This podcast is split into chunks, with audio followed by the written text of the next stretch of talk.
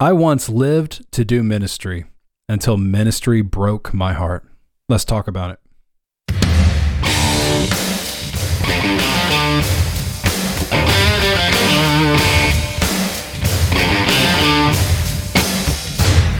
All right, so this is the inaugural episode, if you will. Uh, technically, it's episode two. We have the introduction episode, but this is the first real episode of this podcast. So I have my buddy Josh here with me. Here I am. That's Josh. So Josh is, um, if you listen to Crosscast, Josh is who Philip and I referred to as uh, my junior worship leader. The troublesome Um, one. Yeah, the troublesome one, the cursed child. Um, no, excuse me. So Josh was our our number three. If I was the number two and Philip was the number one, so he was third in our progression. And Glad I'm not number two. yeah, well, middle child syndrome. I'm sorry. Um, nobody loves me. Um, anyways, but so Wasn't that a Derek Webb song? it was a Derek Webb song. Good reference. The obscure Derek Webb reference. Whatever happened to that guy? Oh, he's an atheist now. Yeah. Yeah. So, Anyway, anyways, there was a point in time I played his music in worship and offended as many people as I could. We might talk about that tonight. We might actually talk about well, that. Well, for an altar call, whenever you start singing, I am a whore and a bastard child. Hey, man, the, the lyrics had meaning. Oh, no, that song's, So- that song's amazing. Yeah. And then his later album, albums, he started testing the limits. But why are we talking about Derek? But uh, anyway, so let's get back into this. So I'll, I'll, I'll tell you what we're going to do. um our, our topic is surviving service this is what we're talking about we're talking about um our history and ministry but then all the things that we went through and all the things and what that did to us Yeah. um as we progressed out so let me let me tell my story and then I'll let you tell your story and then we'll we'll move from there so I started ministry. I was 15 years old. My parents bought me my first bass guitar. I went to the worship leader, and he was like, "Yeah, you know, come practice with us. And I got there and realized the only thing I knew how to play was tablature, uh, which if you play guitar, basically it's it's like sheet music that tells you put this finger here um, and play this string. So um, I got there and I did not know the fretboard. I didn't know chords. And in a two minute span of time, the bass player at the church taught me bass chords. And when I say taught me, I mean he was looked at me and he said, "Here's the scale: E, F, F sharp, G, G sharp, A, A sharp, B, C, C sharp, D, D sharp, and you're back to E, and it keeps going." Huh. And I was like, "Okay." And he's like, "Run it. Where's your G?" I was like, uh, "Right here." All right, where's your D? Uh, right here. Where's your C? Uh, right here. He's like, "Good. Those three chords are probably all you're going to need for church music." which is so true. But and I mean, literally two minutes later, we're doing worship practice, and I'm following the sheet music and just what he taught me that quick. Um, he taught me bass chords, and from there, I started playing bass with the Wednesday nights and with the uh, Sunday mornings sometimes. And then later on, became a worship leader, and then we left that church and we went to what Philip and I called Church Two Mm. and we got to church Two, where i was the worship leader again and i served as the worship leader with you as my junior worship leader Yep. um, also you know coming in and leading worship some nights also until i left there and went into my own ministry for the first time where i was the youth pastor with all titles and credentials um, and in between all this there was lots of little churches we were spending time at that had their own effect and we'll talk about that but oh, yeah. um, so from being a youth minister, I served there until um, the pastor and I came to an impasse, which we'll get to in a little bit. And from there, I left ministry and went to one of those little churches in between everything. Went to there um, just to participate in worship a little bit, and then got mm, kind of hurt there also, and left the idea of ministry completely, and just you know i'm i'm no longer doing ministry for now so Okay. so that's my story yours Yeah. So, I mean, really pretty simple overall. I, I think I mentioned in the uh, previous. My father was a pastor. Mother was a worship leader growing up. I mean, from the time that I was eight years old, I was helping in church at some aspect, you know, Right. whether it would be setting up chairs or this and that. But um, I was always fascinated with the drums, and I loved watching the drummer in our church. And I mean, I was probably about 11 years old at this time, and I would just be tapping on stuff. And finally, um, after one service, he came up to me and he was like, "Hey," and he gave me a pair of drumsticks, and he goes, "I want to start teaching you drums. You know, you seem to be fascinated with it. You really like it. It seems like you've got some rhythm." And He approached you? Yeah. Oh, I always thought that you approached him. no, Wow. no, no, and um, I mean, it probably is good that he approached me because I probably never would have, you know, you know, Right. wouldn't have approached him. But so he taught me how to how to play, and um, I had just I would play in the youth group, I would play in the adult, as we called adult worship, big church, and really really enjoyed it, loved it, and and I already had kind of a, a foundation for not just the talent of being a musician and this and that, and and knowing the beats, knowing how to to understand the feel of a song, all of that kind of jazz. But um, having my heart in the right place, having my mindset, and all of all of those things, and um, then from there, I started playing guitar, and um, I played guitar for probably about a year or two before I started singing, and I always thought I had just a terrible voice and wouldn't be able to sing. My mom, who was a, a, a amazing soprano Fan- singer, Fantastic singer. yeah, yeah, and um, she would help me a little bit and and was you know training me with vocal exercises and stuff like that. And so, um, let's see, that was okay. Church number one, learning the drums and everything. Church number two, we stepped in with Philip.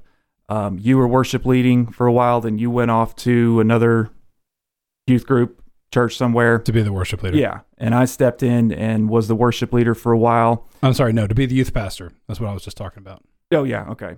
And you stepped up. yeah, and then I was there for a couple of years.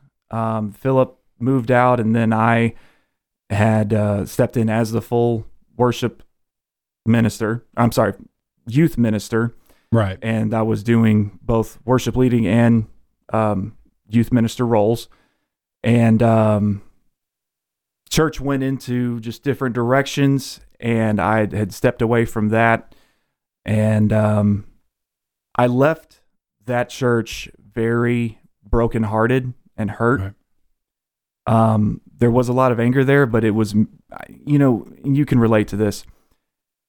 How close you get to your youth kids, you know, because they're Right. telling you all of these these details about their life, what they're struggling with, and you know, you're giving them that encouragement, you're giving them that shoulder to cry on at times. They're giving you the details of their life their parents wish they knew. Yeah, that's Like if their parents knew these details, they could parent better. yeah. But you're kind of sworn to confidence. Yeah. Remember that, you know, for your son. Right. and um, you know you just you you pray and you you shed tears over these kids just just helping them to keep in line with their walk and to to not just stray away and give up. And um I left from that youth ministry role um just very hurt because that church in particular was a very traditional Baptist church and it was all things were done to satisfy the old members of the church. the people know. paying tithe, yeah, exactly. keeping the money up. and I mean, it's. I, I was hurt from that, and it wasn't Right. like I was mad at, at God or anything. Not not at all. I can't I can't get mad at God because of what people do, and and you know And that's But- something I struggled with was keeping everything between God and I straight and not blaming him for other, you know, basically Yeah. for his children. absolutely So Yeah. Um, but I was just so down on the structure of church, you know, and what politics will do to it. right. And at the end of the day, I'm just like all of these committee meetings and these board meetings and all of this kind of stuff. It's it's just it's like a hierarchy, you know. It, it's it's it, it really upset me and it just ripped me apart to where I left hurt and didn't want to have to deal with that again. Right. You know? And one of the so let's start here. Let's start with church politics. So I um excuse me. I went into do minist- ministry with this very hard ideology in my heart of we are here to serve God and bring God to the masses and to be Christ in the world and like, all of those stereotypical things. I believed it. Yeah. When I, and uh, let me say that through Church One and through Church Two, when we were just the worship band and when we were under Philip, Philip really, I will give him a lot of credit for this. He was a very solid catch-all. He, bear, he bared those burdens, you know. Right. When somebody was giving me um when somebody was giving me flack or just upset about something that I was doing or that I had done or didn't like the way I said something. I got in trouble one time. I was teaching at a chapel service. I was the speaker for the day and I said something to a youth that was in the audience in front of me that was meant to not to be insulting, but the adults in the room took it as insulting, as if I was picking on him, which not at all. I mean, Yeah. he and I were, you know, he and I were, you know, cool. Um, but I worded it the wrong way, and they got all kinds of upset. And man, Philip absorbed all of it. So when I got to my church, where I'm the youth pastor, I'm the guy who th- there's no no one over me but the pastor, and then up to probably some kind of church board. Mm. You know, like there's no one in the youth department over me. There's no catch all. Yeah. And I would say things that were very raw when I when I when I speak because one thing we learned about youth is if you speak to them like adults, they reciprocate. Yeah, yes, they do. They appreciate the maturity and they respond maturely. Yeah. It's one of the least used tactics in youth ministry, I believe. But we prove this over and over and over that if you speak to them maturely, they reciprocate. And so that's what I was doing. And I was catching flack because, oh, you know, a parent was up there, one of the youth sponsors was there, and they didn't like this word you used, or oh, you referenced sex or whatever. And so I was getting all of this drama and everything. And at the same time, I was going to church board meetings because I'm expected to be there and I'm meeting with the pastor and I'm going to pastoral lunches and I'm sitting in these lunches. And one of the things that drove me insane at these lunches is these are pastors. Yeah. Let me tell you what I'm looking for in a pastor. When I say a pastor, I expect somebody who their entire world revolves around taking God to the masses. Yeah. Because that's what your paycheck is for. Furthering the gospel. Right, or something. But we would go to these lunches and I would sit at a table full of pastors who were talking about their churches as if they're uh, like Fortune 500 companies Mm. and they're the CEO. And it's all, oh, we got our people this new um, insurance package. Oh, we got our people this new 401k package. Oh, yeah, well, you know, we're looking to expand next year and it's going to up our revenue. And I'm like, the first time I heard a pastor say revenue, not offerings, not tithes, said revenue, offended. I was, I was, That would have made my skin crawl. I was pissed. Yeah. I had to leave.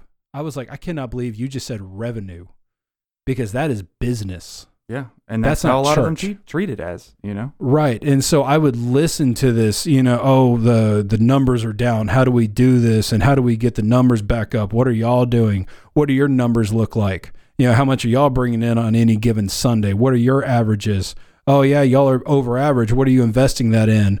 And it just the business talk drove me insane. And Yeah. And we need to get our numbers up. Why? Because if there's more people coming here, there's more chances that there's more money. money. coming in. money hitting the plate. that's it has nothing to do with hey, let's expose the gospel to more individuals. It, you know, no, Right. I, I feel you on that. and that offended my spirit because my spirit I, I came in with this idea of we're doing ministry and uh, my pastor and i don't want to rag on this guy i really don't um, because it took a lot for god to heal me of everything that happened there and we'll talk about that in a little bit um, but my pastor was um, so much riding my back about um, whether or not I was in the office the right amount of hours and whether or not I was teaching something that was appropriate for the church, you know, because this is a family church, blah, blah, blah.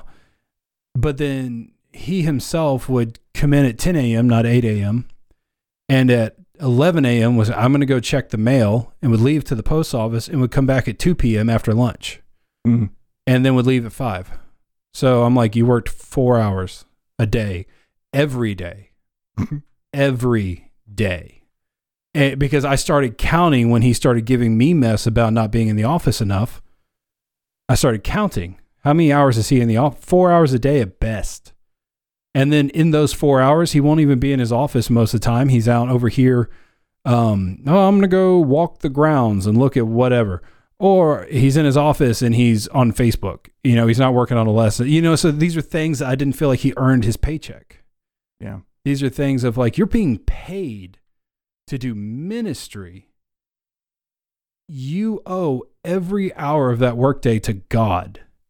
And you're treating this like you're, again, you're the CEO and nobody can tell you not to. And this is just your retirement plan. Spend your golden years teaching in a church where you can just not actually work. See, and that's what kind of blows my mind about it because in all the years that I had a hand in doing ministry, I didn't actually get paid until the very last year. And it was very just small and minor. Right. And, you know, I, I never viewed ministry or any kind of church role as I need to get paid. I'm doing this for the money because I'm just like that.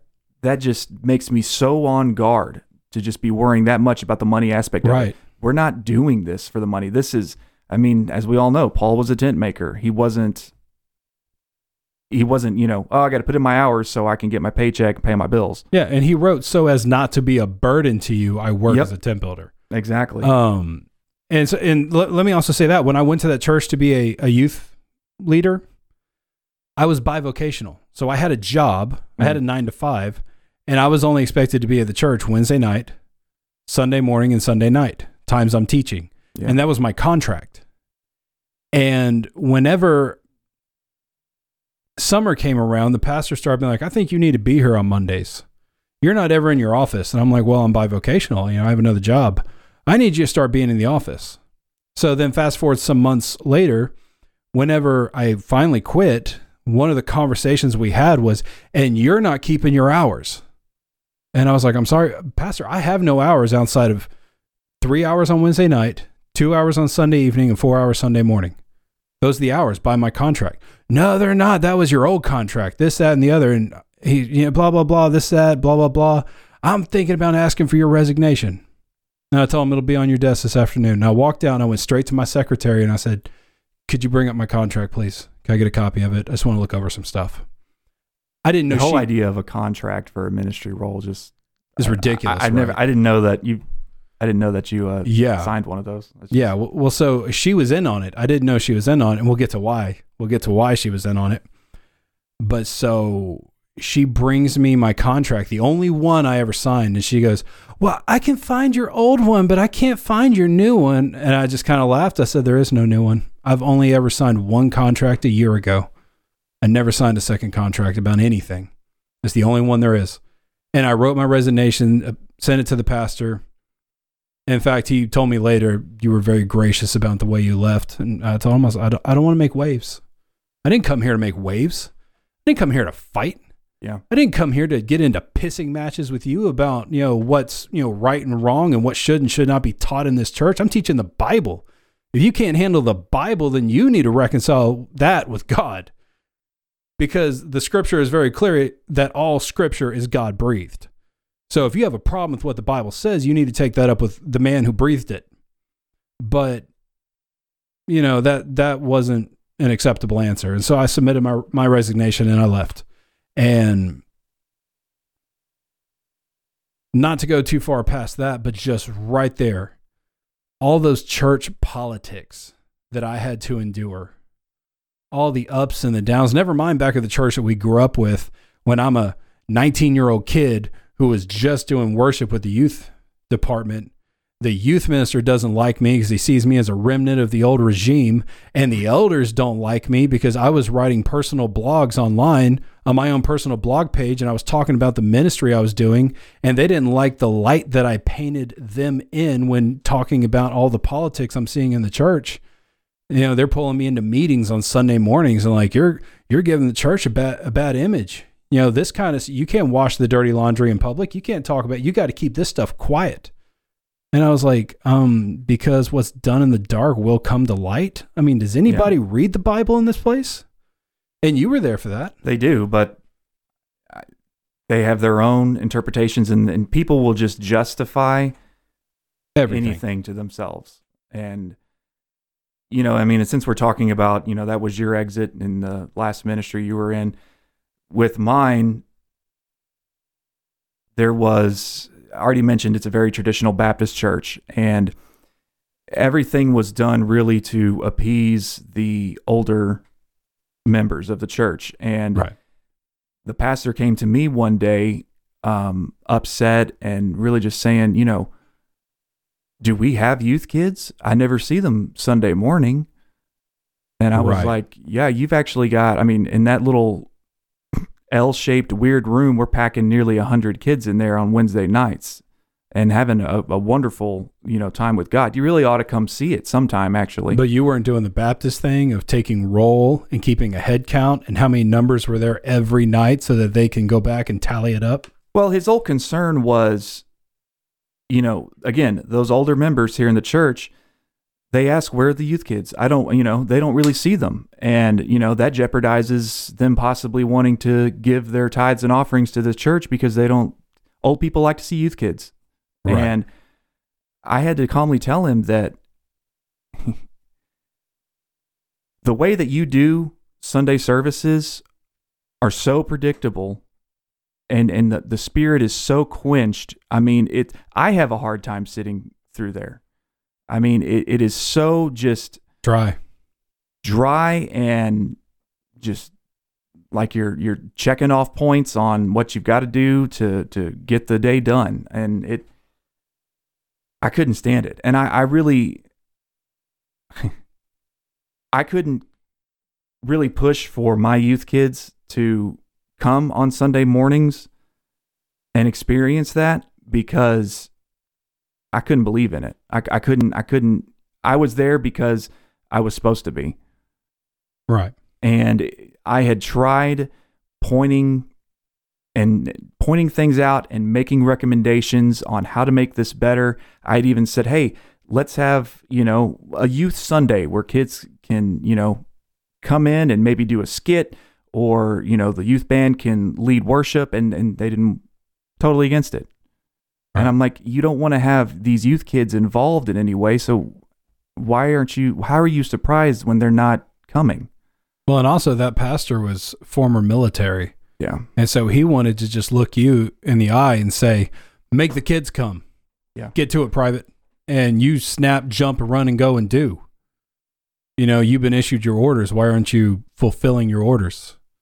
You know, that's what he was looking for. Well, and the other I Uh, should say this. This was church two, where Philip went and I came in and I had to deal with this pastor at times also for the two years I was there as the, you know, as the worship leader, It was really youth worship leader. at times quite a struggle because that the building where you know the actual service was held, where all the pews were and everything, and, and nice building, and and it was treated as sacred.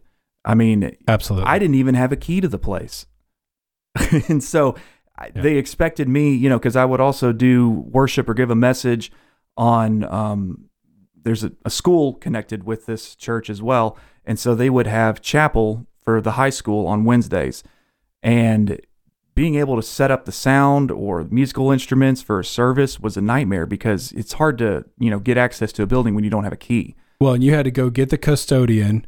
He would come with his ring of keys. And don't get me wrong, the custo- custodian was a nice guy. He really was. Um, I actually went to school with his daughter, but he would come with his ring of keys. He would unlock doors. He would get equipment out for you, and only he could do anything. Um, you were not allowed to have a key. You were not allowed to go in out of rooms. It was it was a lot of control. And I never understood why that control had to be there. I mean, you know, I get it. Okay, you don't want just a group of kids coming in here because they're going to spill a Coke or something on your Right. precious carpet. But I mean, we're, we're trying to we're trying to do ministry. We're trying to to operate in this space as it was intended. And you're just Right. making it such a an inconvenience and making things so much harder and the worship leader of that church was really one of the worst in that regard on there was one day I was practicing with the band and he came in and he's stops us and starts trying to give us a a you know musical direction on how we should be playing and how you know oh the drums should come in here you should do and it was just very robotic Right. much as the service goes you know their service He was also Um, military. he was and i mean i don't want to just rag on all these people i mean i we both had our flaws back then too but i just feel uh, you know our hearts were pure in how we wanted to just really reach out to these kids and reach out to the people and uh, all of the hindrances and the obstacles they made for us i mean Well, you know, seen as you a know kid. you know we had those days where we're just like why do we do this We did several times. well, do you remember at church one, the church we grew up at? We would show up for youth practice. This is Texas. It gets hot. Yep. And you're in a church, big building, it's stuffy. We would walk in, the first thing we do is turn on the ACs at 5:30. An hour and a half later, the adults all show up and the room's cooled down to 70. And here they come. All the people that are, you know, deacons or whatever and responsible for something who turned the ACs on? Well, I turned the ACs on. Why would you turn on the ACs? Because we were in here practicing and it was hot. Like we were sweating. It was 90 degrees plus in this building and humid as it could be. Well, do you understand what the church's power bill is? Do you understand how much that costs? Do you understand what an hour and a half of running the air conditioners is costing us? This, that, and the other. And then after a couple weeks, they put those clear plastic boxes over the controls where you had to have a key to get to them. i hate those And, things and you remember, I was I was young, I was young, here we go and I would just get fed up, and I broke them. I broke the plastic boxes off, boxes off, turned them on, and I, I, I mean, I had a real power trip because I was I was young. You broke a lot of things in that church. I the, did, The man. stage banisters. Uh, at the request of somebody that we won't name. Um, my mother.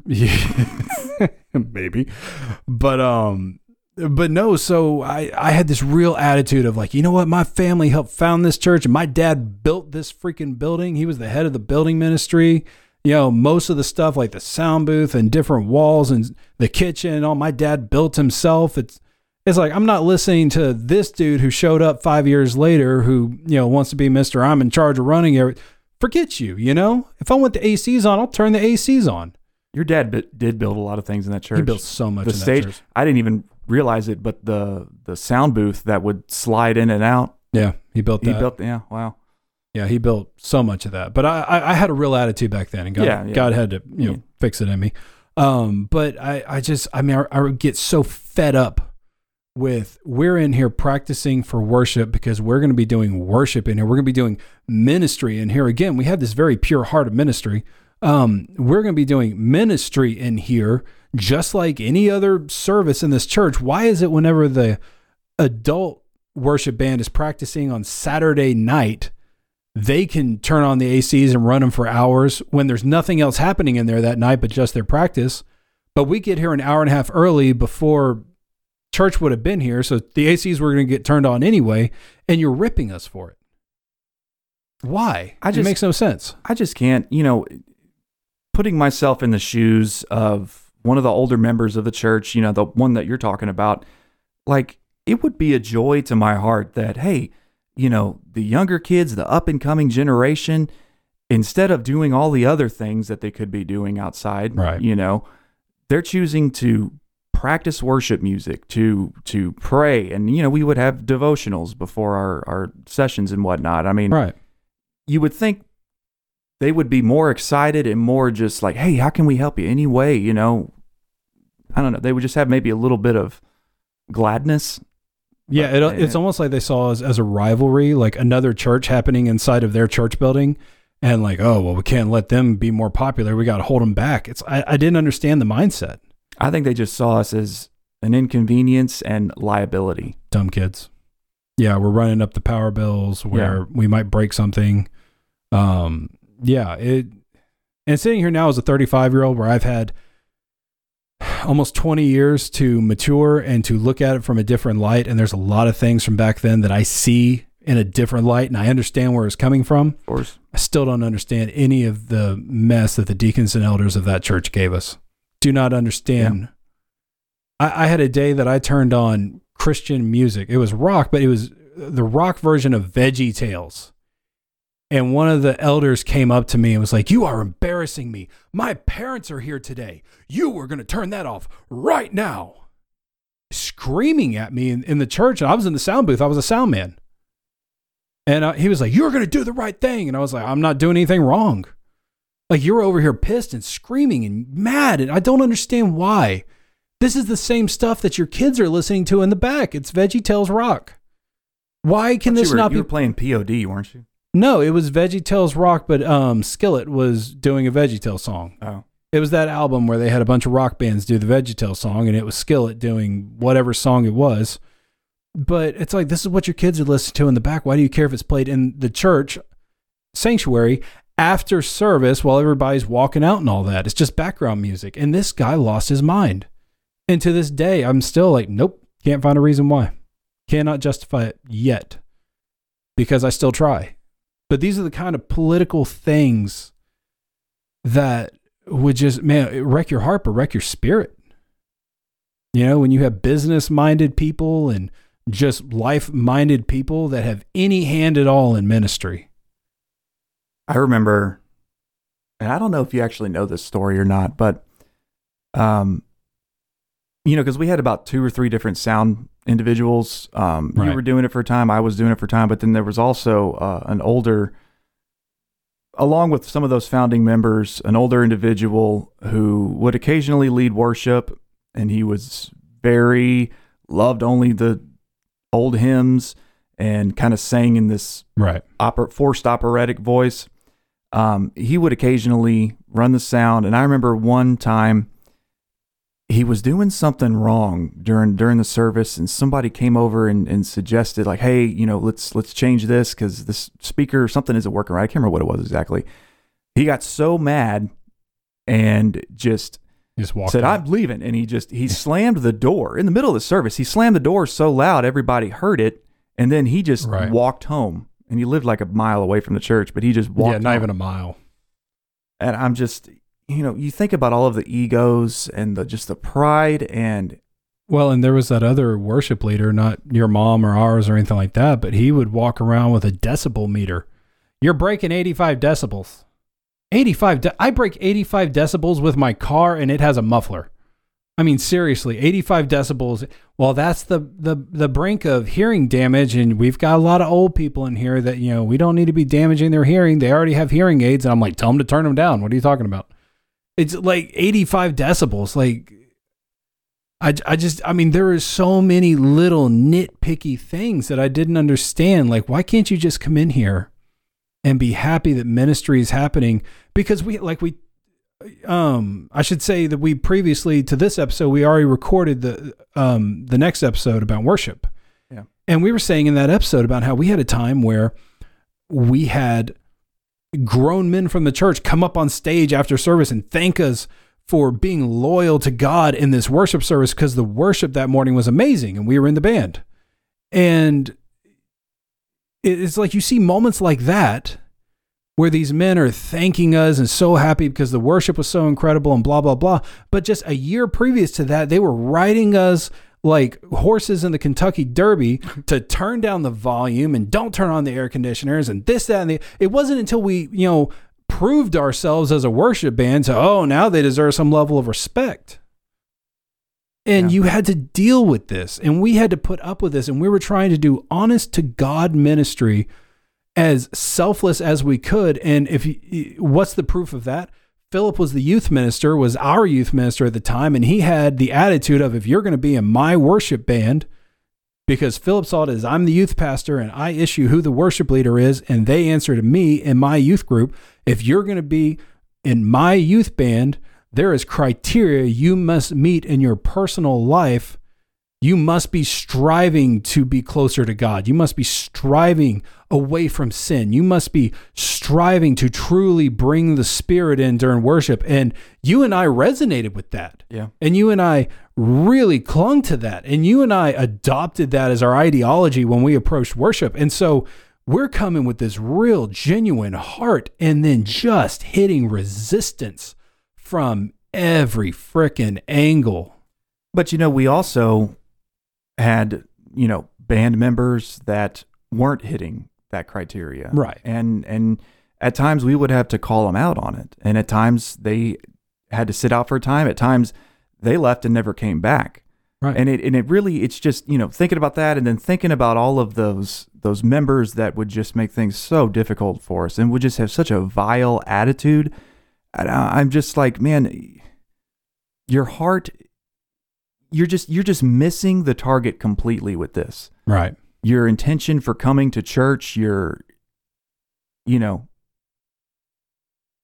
they're just so off from it. it. It's really heartbreaking because I don't even, you know, I'm thinking about that situation right now. Like, after everything that, you know, 10, 15 years later, if I had to deal with that again, I don't know how I would respond.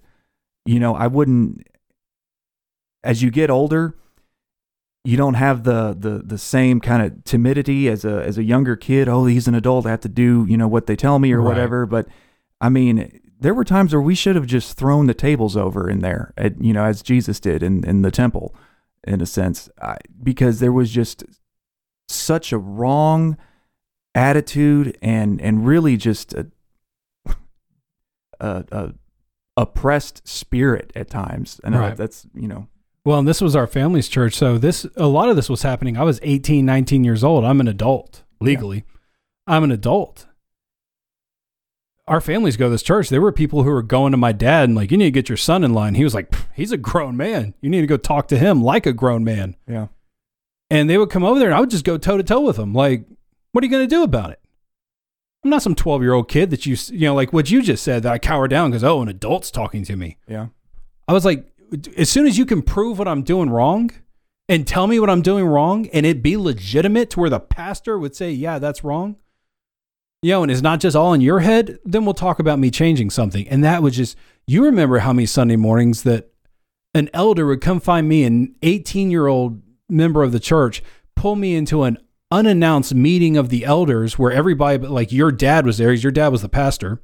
Everybody but him is there, and all the other elders have powwowed and come up with we're going to lay down all these guidelines where Adam has to delete his blog posts and he has to do this and he has to do that. And I would walk at that meeting and be like, see you later.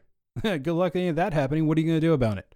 See you at church next week. You know, like, and I dealt with this. And again, I dealt with it the wrong way a lot of the time. Um, I dealt with it very aggressively. in a way you were honestly nailing the thesis to to the door and M- Martin Luther's Yeah, 95 Thesis. yeah, Yeah, yeah.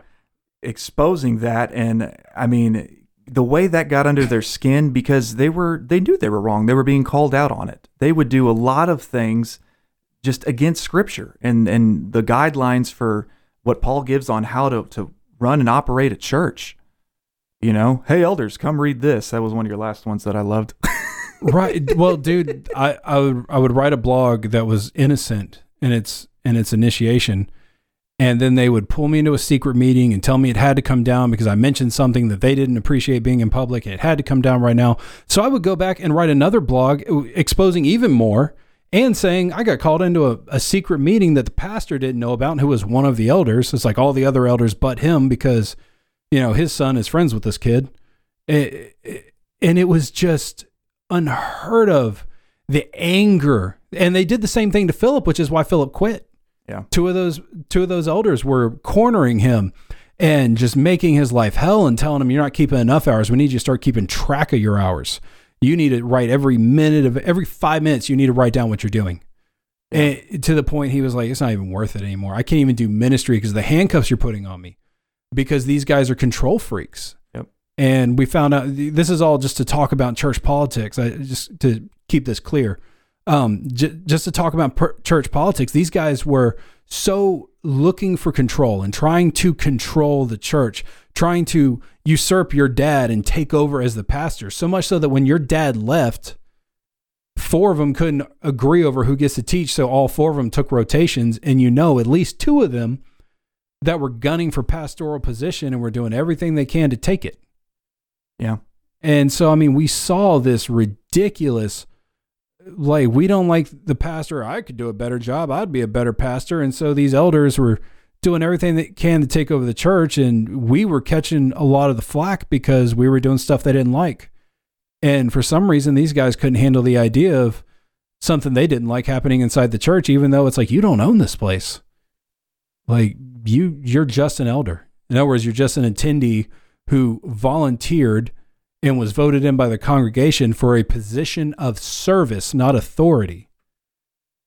And that's that was the big disconnect. Yeah. Was that elders and deacons is a service position. Yeah. And it was being treated as a position of thor- authority. I don't know how many times I was told, I'm an elder. You will do what I say. And I'd laugh at it. Like, yeah, go take that to God and see how that balances out. Well, and you know, we can tell these stories and bash on on all the situations and different stuff and and uh, you know, let me ask you an interesting question. Specifically the the occurrences that that we've been talking about years and years later, what for your own actions, what would you have done differently and how do you think things should have been handled? Um, one thing I I would not have written blogs because who does that anymore? You know, um, this is seven, yeah, this is like 17 years ago. Um, yeah, MySpace blogs. Wow, man. Well, and I asked this question because, yeah, perhaps in how you did it may or may not could have been handled better, but for what you were standing for and what you were pointing out was right and was in line with Scripture. You know, I don't think we're not called to just be sheep that sit aside and and you know the bible says when you have an issue with a brother you, you confront them about it. You know then you bring witnesses or you bring another individual. And and anyway uh, go ahead. well doing things differently I, I, again i'm more mature now. 17 years you know i matured. Go figure. I have a kid now. I don't have time for you know self-righteous pig-headed you know anger and aggression and just charge into it and like let's see you handle me you know? I, I don't have that attitude anymore. And uh, if i got put in the same situation now it's i think i would just sit there in the meeting and just listen to them run their mouths and just when they were done with everything they had to say i think i would just write down a couple of scriptures like you need to go and read these and you need to let me know how they strike you and if they don't strike you in the right way you need to step down as an elder. And i would just walk out because it's like you need to go to God. And if you can't honestly see the flaws in your behavior, that's sad. And I know that people are self-righteous and I've been self-righteous. But I'm you you know the behavior, man. You know what it was like. You know the anger, the the there was a goal. They were trying to achieve something. They were trying to literally, I mean, I don't say this figuratively. They were literally trying to take over the church. They were trying to usurp Absolutely. the pastor you know and i remember when they brought these trumped up charges to your dad like oh you did this and this and this and this and you failed as a pastor and you know we need you to leave and well you know and it's it's funny that you say that because i mean i agree with with how you would handle it the things that you're saying and you know the scripture that we referenced about um going to that brother and and being upfront with them about it having somebody with you and then what's the last part of that? Cast them out from the church. Right. We didn't. I. The older I've gotten, I've realized that, you know, there's people that can have issues that can be, can be corrected and forgiveness can happen, correction, you know, but then there's people that have their own agenda, and there's people that are so destructive that you you as a last resort you do have to cast you have to tell them to leave. Well it's people who have a hard heart. Yeah. It's people who are so callous that the holy spirit couldn't affect them if it tried. Yeah. They can sit through the and most, that is a cancer to a church. Oh it is. It kills churches. I mean it is literally the rotten apple that will and you and i've watched churches die. Absolutely. So but now i'll tell you what moving out of this because i feel like we've been in this hole for a while um let, us move in, into to this. So when I left ministry, I was heartbroken. I've been stabbed in the back by my pastor. I had a history of churches, you know, turning on me, but the church that I'd served at, um, my pastor turned on me. He took away my Sunday school lessons and gave them to one of my seventh graders' moms because she didn't like the way I taught and thought that my teaching was too mature and aimed at the high school kids and not her seventh grader and was afraid mm-hmm. her seventh grader wasn't going to learn anything. So she needs to teach my Sunday school class, including the high school kids, because I was incapable. I spoke oh, too maturely. And so he took it away from me and gave because you know the squeaky wheel gets the oil in a church. You know anything to not offend a. That's uh, good. I haven't heard that one before. Yeah, huh. anything to not offend a non-staff member. Staff members, pff, throw them throw them to the wolves, man. But non-staff members, oh, those are the people that would go and talk about the you know problems and spread rumors, and you know you got to keep them happy. So he, and then I talked about this uh, situation with my contract where he's trying to tell me, oh, you're not filling all your hours, but you know I'd never signed a second contract, and he was making stuff up, and uh, I said I'd get back to that. I found out later that I was a temporary hire. The youth minister that had been there before me was the person he wanted and that guy left to go to college or go finish college and he was doing like two years at some you know, whatever college. And whenever he was done with college he was coming back and if i was still there i was going to get cut. Like no matter what that position was reserved for him. I was just a spot filler. Did and you know that from the beginning? I did not know that. I oh, found wow. out a couple months later. And my secretary who i said was in on it because she was like oh i can't find your new contract but here's your old one was his um, soon to be mother-in-law. Mm and he came back and married her daughter and they moved into the church parsonage and he became the youth pastor and this whole thing played out. And i did not know that there was this greater plan happening behind my back. And when i found that out a couple months later that was just one more knife in my back. And here's the issue. The knives in my back that are the deepest implanted and twisted the hardest all came from christians. Yeah. Which is going back to our topic, surviving service, service in the church, serving in the church. Those deeper, harder twisted knives are the reason that when I left ministry, I was heartbroken. Yeah. And when I say heartbroken, I mean, like I said earlier, I call I called this other church where it was a church that you and I had done some worship with um, while we were at church too. Before I went to, you know, be a full time youth pastor, you know, we'd back and forth in and out because our buddy Chris was there playing drums and they needed a lot of uh, musicians. And so I came in as a worship leader. You came in as a worship player. I came in as a bass player. You came in as a guitar player. Like we were in and out in a lot of roles. And so I called that pastor and I said, man, I just, I just left this. I just told him everything because that pastor was, he was a really good guy, you know, Dr. Rum. Oh yeah. Um, and so, um, I, I just called him and I said, Hey, you know, this is everything that just happened. And I just spilled it. And I was like, Do you have a spot where I can just come be a part of worship? My my soul needs it. I'm so dry. I got nothing out of this church. I had a pastor, which there, there's a whole other story in itself, the way I was lied to at this church. But I'll, just to make it quick, um, I hired in as the worship leader slash youth pastor. As soon as I got there, I found out that the pastor was the worship leader. The hiring committee didn't know that he had no interest in giving it up.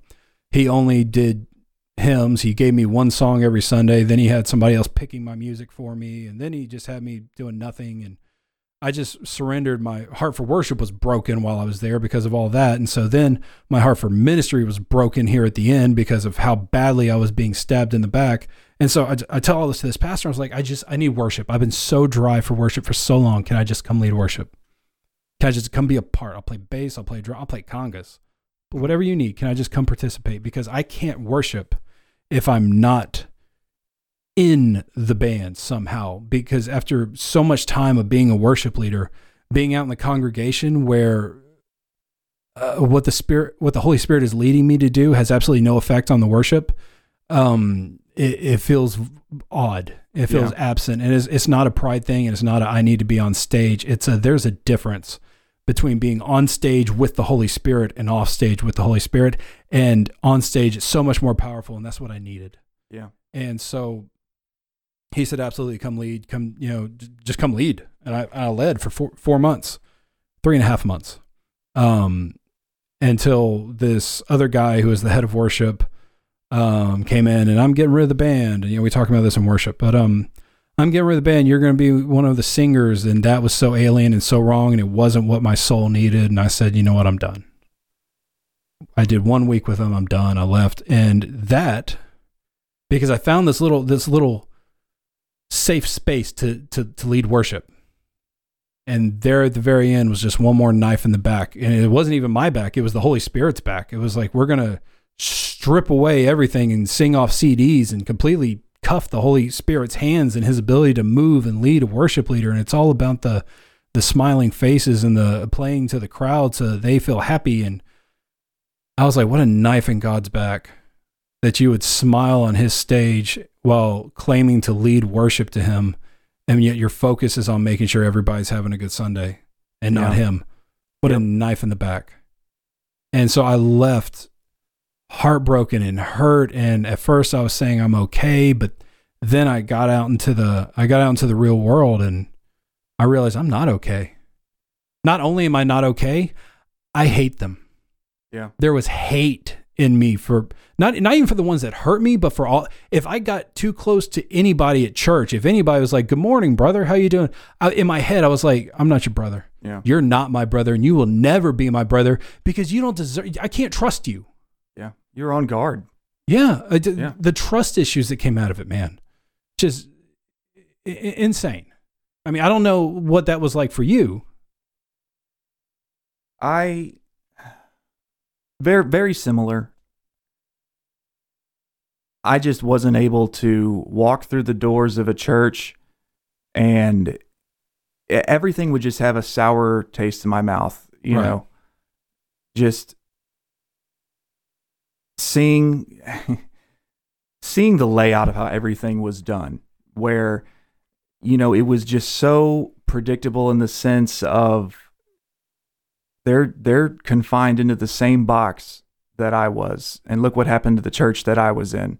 Right. you know this is this church probably has the exact same issues and and just I almost felt like the whole structure and the whole way that we do church in America was just just f- so flawed and you know it took years for me to heal from that. And it it it really a lot of it was developing the grace to understand that's that's how church is because it's it's individuals like you and me.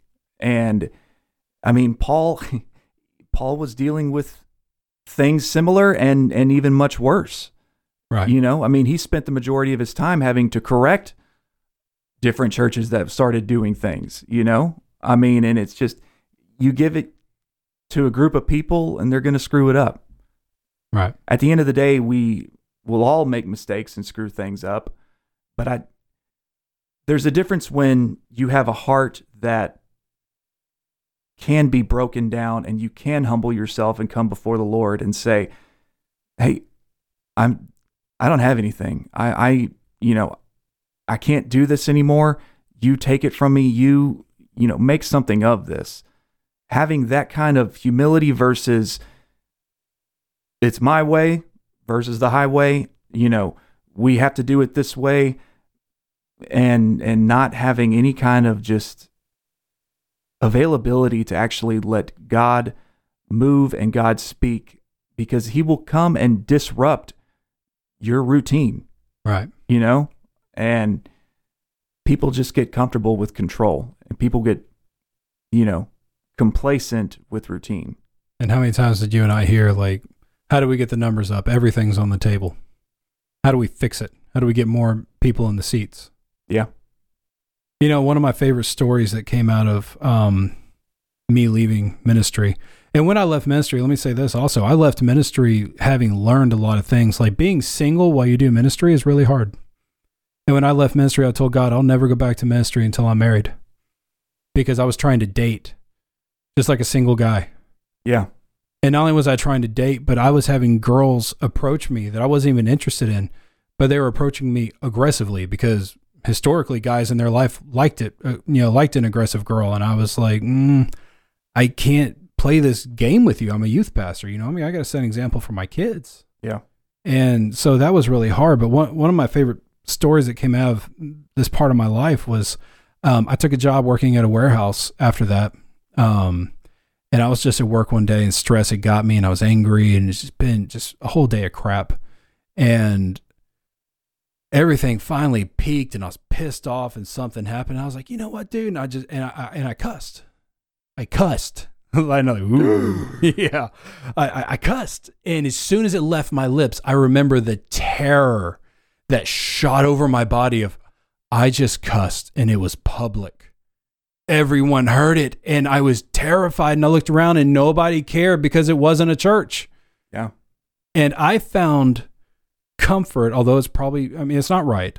I found comfort in a better place to heal from the, the what the what I saw as what the Christians did to me in a group of atheists. Yeah. Who didn't care that I cussed. They didn't care if I cuss. They didn't care if I if I did anything. I could have walked through, you know, the warehouse naked. Nobody would have cared. I could have been having sex in the corner. Nobody cared. Like I could have been doing all of these things that you that our whole lives we were like terrified to do. Like, oh, you can't do that because you know that's not what a, a Christian does. You know, that's not what Paul wrote. That's not what Timothy said. It, you don't do these things, and you do everything you can to just white knuckle your behavior and keep it together. And I I let I lashed out in a moment, and I lost control, and nobody cared, and there was no judgment. There was no jury waiting to to weigh the evidence and convict me. I, dude, I that was where the hate for Christians really swelled up in me. And I walked in that for a decade almost. Um, in 2017, uh, so that was in 2010 that I left the church. In 2017, when we started the Crosscast podcast, Philip and I, I was still dealing with this, still having horrible church attendance, still, and I still am today, honestly, 10 years later, still dealing with it, still dealing with trust issues. And you were too at one point, and you and I were on the phone one day, two years ago, a year ago, and you were telling me about this new church you found and what this pastor told to you and i was like wow i bet that's amazing you want to talk about like what happened when you met your new pastor and all yeah um church in austin that we had gone to off and on for a couple of years and then finally we became members of it and we we d- decided to become members and so they actually had um you know, you had to come do it was probably like a three or four hour just like class. Okay. Right. Which already I was like, why do we need to do a class? You know, and I was I honestly didn't want to go. And my wife Megan was says, No, we need to we need to do this. I want to become members at a church. And so, you know, I came in there with already a kind of bitter, angry spirit. But we met with with I get teacher, but just somebody that just laid out everything about the church, the structure of it, how things operate, fully open about their finances. And they were really coming at it from a point of, you know, with all of corruption and things that can happen in church nowadays, we want to be completely open with our members and and just lay out exactly how they operate, how they handle when issues come up, and it was amazing. It was it was probably the best illustration of how Paul, you know, gives the guidelines for a church that I've I've ever seen. And then actually there was a couple of the elders that um, came in about midway through, and I could literally just the spirit of these. There's two two older men. The spirit of these men I just longed for. I instantly felt a comfort and and a respect. Right. And the pastor was there too and I'm I, it was just an illustration of oh this is this is actually how this is supposed to be. And it was funny because I actually opened up and there, you know there's probably about a 10 of us that were becoming members and there was a pastor and the two elders. I actually opened up about my bitterness and my pain that I had been holding with everything I went through with my previous churches and you know they were just like you you need a season to heal you need to you know come in and just be a partaker of don't have to worry about the service aspect and this and that right the pastor told me that you know you don't really know what it's like to just go to church and not be involved in the church. And he was exactly right. I had to take time to relearn, in a sense, and understand the purpose of church. Not as somebody that's playing drums or guitar, not as somebody that's this and that, but just somebody that comes there because they need it. They need they need that that escape. They need that reconnection, that recharge spiritually. There's something about when you're in a group of other believers, you know, in, in whatever state you're in, joyful, broken, you know, having the worst day of your life. But when you're all there together, fellowshipping, you know, leaning on one another and and just building up one another. Yeah. And you know, I mean, the scriptures say that the vital role of us building up each other because we're Christians, Satan comes hard after us as far as the attacks and trying to to, you know, just tear us apart and just get us to the end of our rope. And I don't there's no way you can continue going on without that recharge. Right. Because I think what happens is when you get to that point and you're not I hate, hate to keep using the the you know general term recharge, but when you're not pouring into yourself or even letting Right. others pour into you, Well, as iron sharpens iron. Exa- yes, thank you.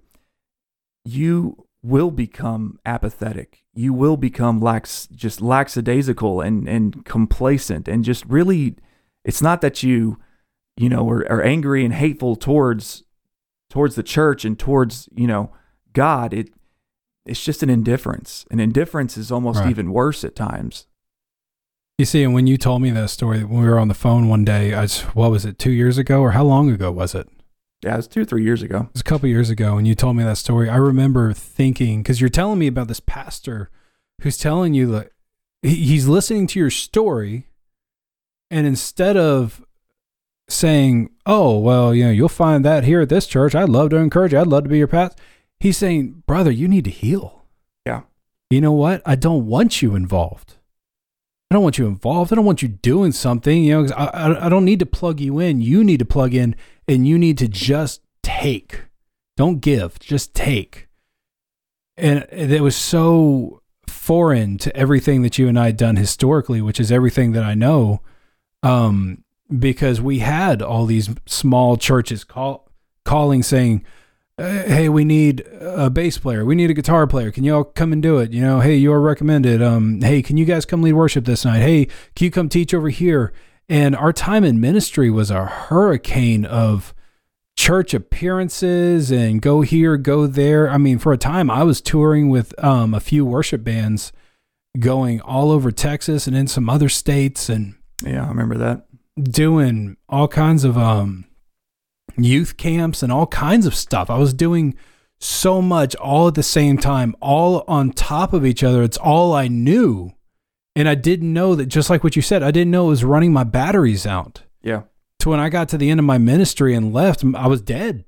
Spiritually, I was dead. I had nothing left to give. All I had was a broken heart and hatred just raw anger and hatred for these people. And then you're telling me about this pastor who's telling you you need to heal. And man, I got to tell you, since you and I had that conversation, I don't know how many times it's come across me that we need to go to church number one where we grew up and reconcile things with who whoever's left. Yeah. I haven't done it yet, but I mean, I don't don't get even me know wrong. who's there that we could reconcile with, but Um, well, the pastor is one of the people that was one of the elders that we had so many issues with. He's now the pastor, yeah. and I've thought about that so many times. Like, could like uh, I know he would receive us with a smile, but would it be would it be genuine if we went there honestly looking to um to patch things up? Would he count that as a victory in his box, or would he see it as just, yeah, we don't need boxing gloves here, and let's really heal this for the sake of Christ, and that we're all brothers, you know? And and, and I've I- I thought think, about these I think things. he would, yeah. And I mean, you know, it's funny. I was just talking about this with my wife. With everything going on in the world right now, and and I, I really think 2020 is God has been shaking and stirring the church, Right. and and we as Christians, have, I mean, especially in America, I mean, America probably has some of the just laziest and and most comfortable Christians um, than the rest of the world. Now tell me how you really feel.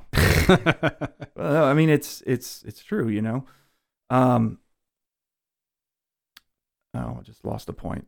which is Uh, why so oh, okay. many sorry which is why so many pastors constantly uh, attribute the church of laodicea to america Yeah, Exactly, lukewarm. And um, the past couple of years, as I was talking with my wife, and all of those kinds of of individuals that you have resentment with, individuals that there's there's some things that never got addressed, never got reconciled. How important it is to address those, you know, and I'm, honestly, I think as the years have gone by and maturity has come, it's not even about who was right or wrong anymore. It's about seeing Right. them as a brother and sister in Christ and just saying, you know, I'm sorry. I, I ask, need your forgiveness.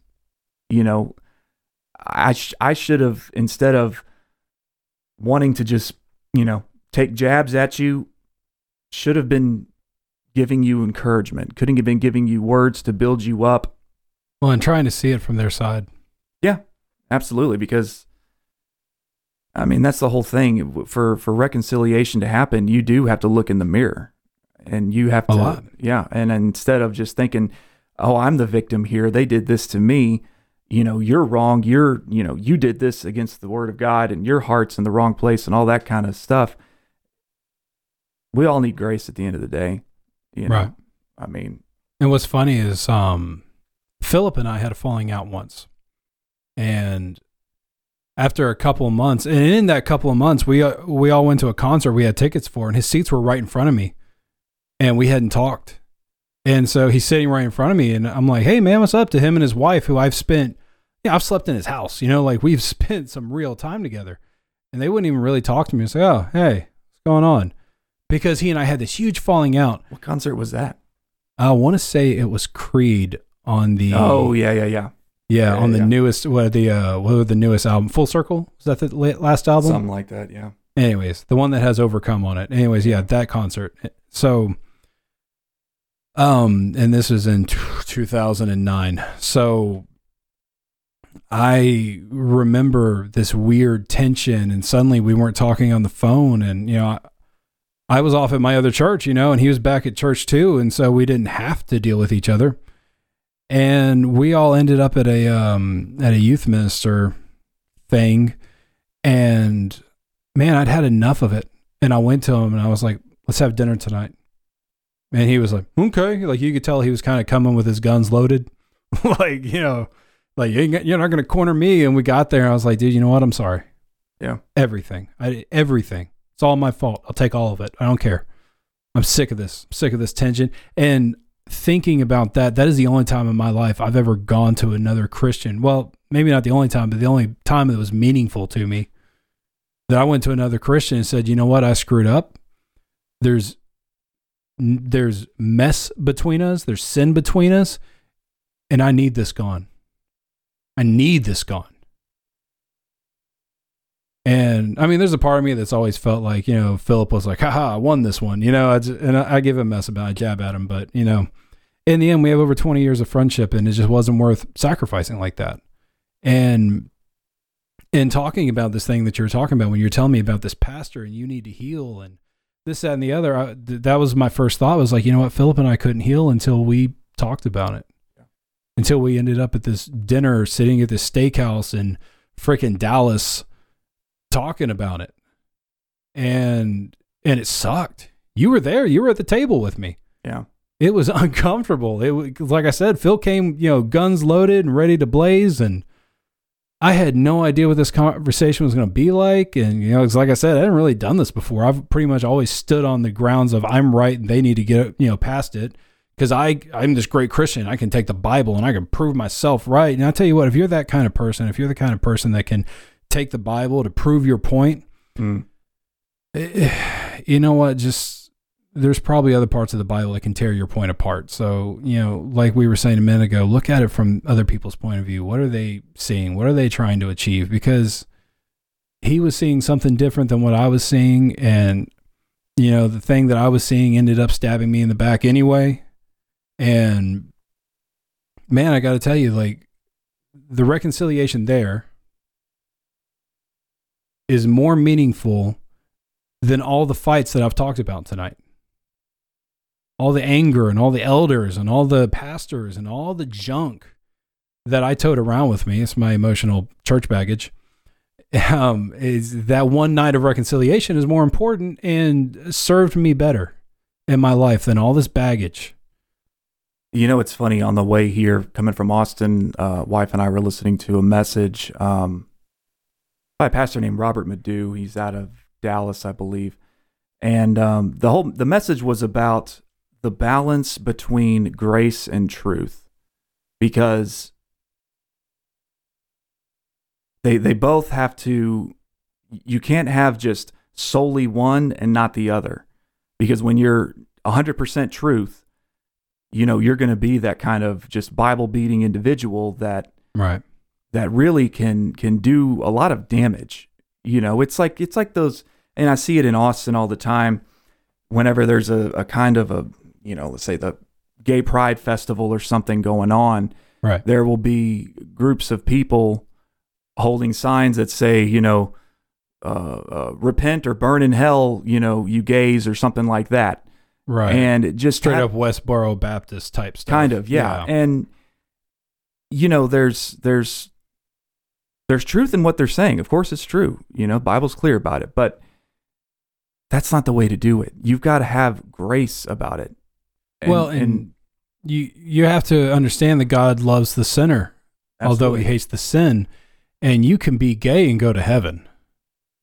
I mean, it's really no different than a pastor cheating on his wife. Just because he was cheating on his wife, it's still sexual sin, yeah but sin is sin. i mean man. sin's equal yeah dirty rags. just because your sin is different than mine i mean doesn't give me the right to just have different kind of judgment and look at you differently Right. So, man, I, I would like to say now, you know, like 10 years later, I, I mean, I'd like to say you and I have finally survived service. And by saying survived service, that we've actually come full circle to where we not only survived it, but have either began or have healed from it yeah to where our spirit isn't held down anymore. Because I can tell you, mine was held down. yeah My church attendance dropped off. I had friends that were saying, "Man, when you come back to church?" And honestly, it would just piss me off every time they would ask me. I'd be like, "Hmm, it's going to be another week now that you ask me again. It's going to be one more." You know, just I do, I needed them to understand, like, dude, there's healing that hasn't happened, and because there's healing that hasn't happened, there's trust that has not been regained, and I can't see quote unquote those people as loving. And I can't see those people as trustworthy. And I can't see those people as anybody I want in my life. And I had to heal from that. And I'm still healing from that. There's still times if I walk into church right now, I am far more open I am far more um, receiving to the, the hellos and the handshakes and the highs, even though COVID has us not handshaking anything anymore. Um, but I'm far Speaking more. all, rec- you're not wearing a mask currently yeah, it's okay. I, I own the place. But um but so I I'm far more receptive to it now. But I'm not 100%, but I'm to the point that I can finally say yeah, God's finally done the work that I've been waiting to come to completion and I was what was standing in the way, honestly. So, with all of that said, I mean, I guess we're coming to an end here. I'll give you the final word. Well,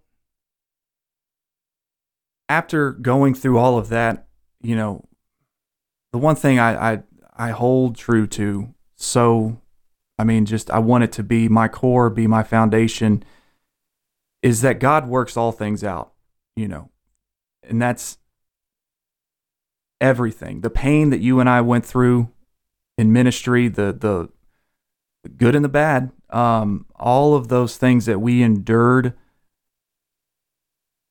God is using it to bring something beautiful.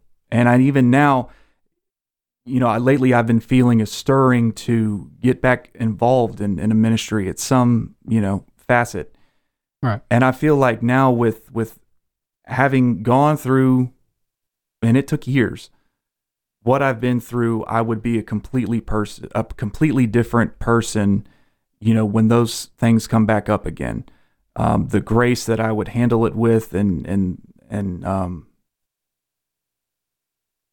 I would be much more effective now than I, I was then. And, um, you know, the things Right. that, that churches just get stressed out about and the things that they have to have meetings about, I wouldn't be approaching it with the anger like I used to do.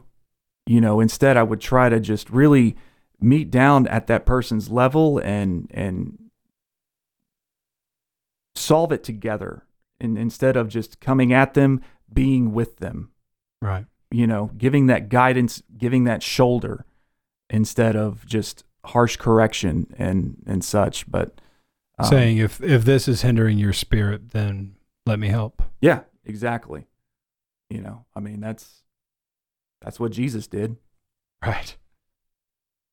Okay. Well, with all that, thanks for listening. Have a good one.